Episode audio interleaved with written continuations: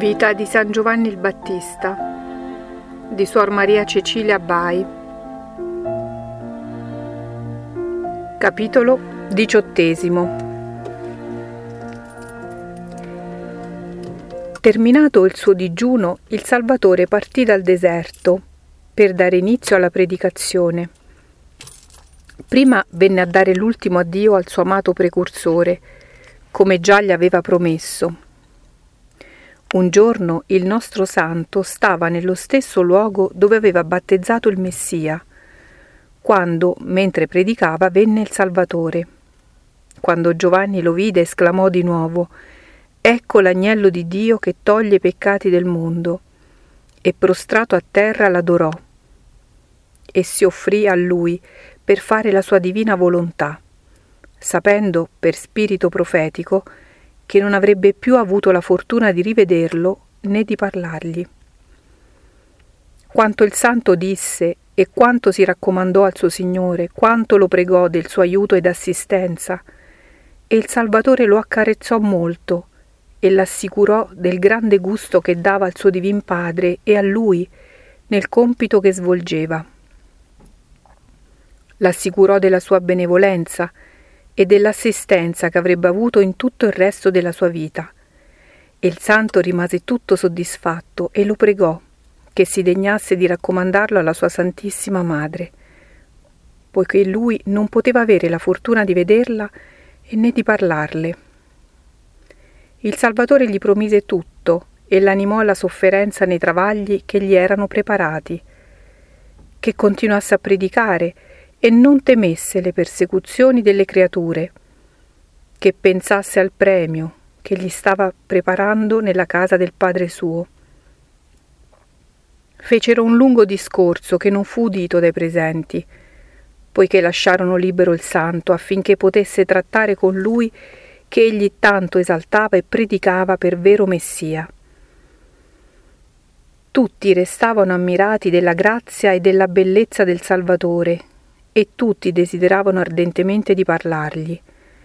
Infatti disse presenti alcune cose in lode del suo precursore e li esortò a prestare fede a quanto predicava loro e poi, congedatosi da San Giovanni, partì. San Giovanni rimase con i suoi discepoli rimasti e fece un elogio alla persona del Messia che già avevano visto, e poi si ritirò e si trattenne in quella campagna, solo per trattare con Dio nella preghiera. Il nemico infernale dava sulle furie per questi chiari segni che vedeva circa la venuta del Messia, ma non poteva, chia- non poteva persuadersi che fosse venuto al mondo così sconosciuto e con tanta povertà, e si infuriava contro il precursore aspettando l'occasione di travagliarlo e perseguitarlo per mezzo delle creature. Perciò seminava discordi e pericoli.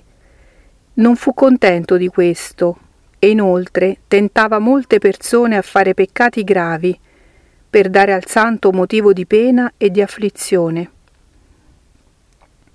Ed ecco come ci riuscì.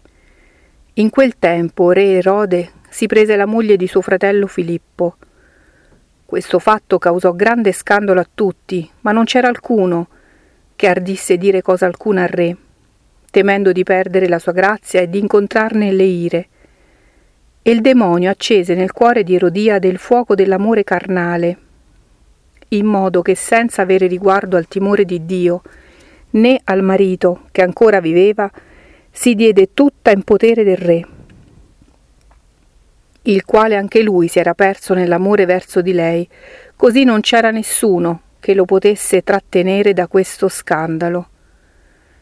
In questo l'inferno si affaticava molto, e i demoni dicevano tra di loro Oh, qui sì che il romito ciarlone non entra a levarci le nostre conquiste.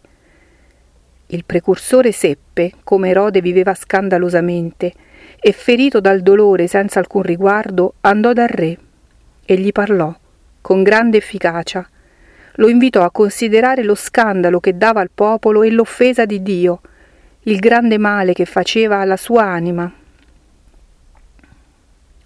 gli diceva che a lui non era lecito di tenere la moglie di suo fratello. Erode l'udiva volentieri, ma aveva l'animo di privarsi di Erodiade che amava molto e si trovava legato a lei con fuoco infernale.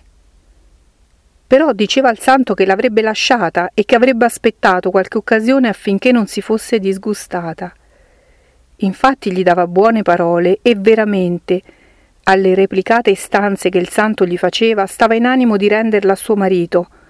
Ma quanto il santo se n'era andato, il demonio tornava a tentarlo, e dando ascolto ad esso, o alla passione che lo teneva allacciato, decideva di non privarsene più. Il santo tornò più volte ad avvisare il re, che gli dava sempre buone parole, ma non si decideva mai di venire ai fatti. Come la disgraziata Erodiade seppe che San Giovanni veniva alla corte per riprendere il re del suo errore, montò su tutte le furie. Si dolse molto con il re che fosse così facile a dare ascolto ad un uomo così vile. Il re però lodava il precursore presso Erodiade e le diceva che era santo. E lei si infuriava e soggiungeva che se fosse stato santo non avrebbe avuto tanto ardire di andare a riprendere un re. Poi, secondo il costume delle donne mondane, faceva dei complimenti al re e con parole mielate gli accendeva sempre di più la fiamma infernale. Le sue parole dolci erano intossicate, così che ogni volta che parlava davano la morte all'anima dell'empio re. Ella, vedendo poi che il santo non desisteva di riprendere il re, si infuriò in tal modo che disse al re Poiché costui non vuole desistere dal tormentarci e inquietarci, lo voglio far precipitare. Il re ebbe timore che Erodiade lo facesse ammazzare segretamente e non volendo disgustarla, dicendole di lasciarlo fare, risolse di metterlo in prigione, fin tanto che Erodiade si fosse calmata e se ne fosse dimenticata. Pensò anche che facendo così lo avrebbe liberato dalla morte, che Erodiade gli voleva macchinare. Intanto il santo non trovava quiete e non mancava di tornare dal re ad avvisarlo che si decidesse a lasciare la moglie di suo fratello che ancora viveva. Erode accampava al santo mille pretesti, ma egli gli parlava chiaramente e non gli dissimulava cosa alcuna lo riprendeva della sua cattiva vita e lo minacciava di gravi castighi che Dio gli avrebbe mandato. Il re stette per qualche tempo a sentirlo volentieri, ma poi si fece vincere dalle parole di Erodiade e licenziò il santo con poca buona grazia. In questo tempo il precursore era avvisato di non prendersi tanta libertà con il re, perché alla fine sarebbe stato castigato. Gli fu detto anche che Erodiade fremeva di rabbia contro di lui e che voleva farlo ammazzare. Il santo non diede mai ascolto a queste parole, perché gli premeva solo la gloria del suo Dio e la salvezza delle anime. E si curava poco della sua vita, che diceva sacrifico volentieri per la difesa della purezza.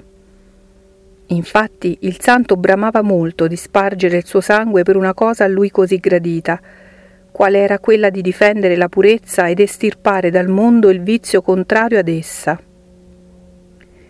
I discepoli di San Giovanni erano tutti in travaglio nel vedere il pericolo in cui il loro santo maestro si trovava. Ma il santo non dava ascolto a nessuno e voleva cercare solo la gloria del suo Signore, ed avrebbe esposto mille volte la vita per impedire ogni minima offesa del suo Dio Ora pensate se voleva quietarsi in una cosa di tanto scandalo e di tanta offesa a Dio. Il santo, peraltro, si ritirò per breve tempo per vedere se il re si fosse deciso a lasciare la moglie del fratello e perché si quietassero un poco le furie della disgraziata Erodiade. Ma sentendo che lo scandalo continuava con grande offesa di Dio, si cimentò di nuovo e tutto fervore per la gloria del suo Signore tornò di nuovo dal re e con grande coraggio lo riprese e inoltre lo minacciò che se non faceva penitenza sarebbe perito miseramente e la sua anima sarebbe stata sepolta nel più profondo dell'inferno. il re si turbò molto e licenziò il santo. Dopo di lui arrivò Erodiade, tutta infuriata, ed Erode le promise di farlo imprigionare. Ma poiché egli ne aveva tutta la stima e la venerazione, non sapeva decidersi a farlo, tanto più che sapeva quanto fosse stimato e venerato dal popolo e che lo consideravano un grande profeta. Intanto però temeva che l'infuriata Erode Erodiade lo facesse ammazzare segretamente. Erode era molto combattuto interiormente perché la coscienza gli rimordeva per il suo peccato e per lo scandalo che dava, e gli avvisi del santo erano per lui tanti sproni che lo tormentavano. L'amore lo teneva legato e non poteva decidersi di lasciare l'iniqua Erodiade. Infatti non trovava quiete e il demonio si adoperava molto affinché avesse fatto incarcerare il precursore. Il disgraziato re rimase per qualche tempo così dubbioso e agitato, senza potersi decidere a cosa alcuna.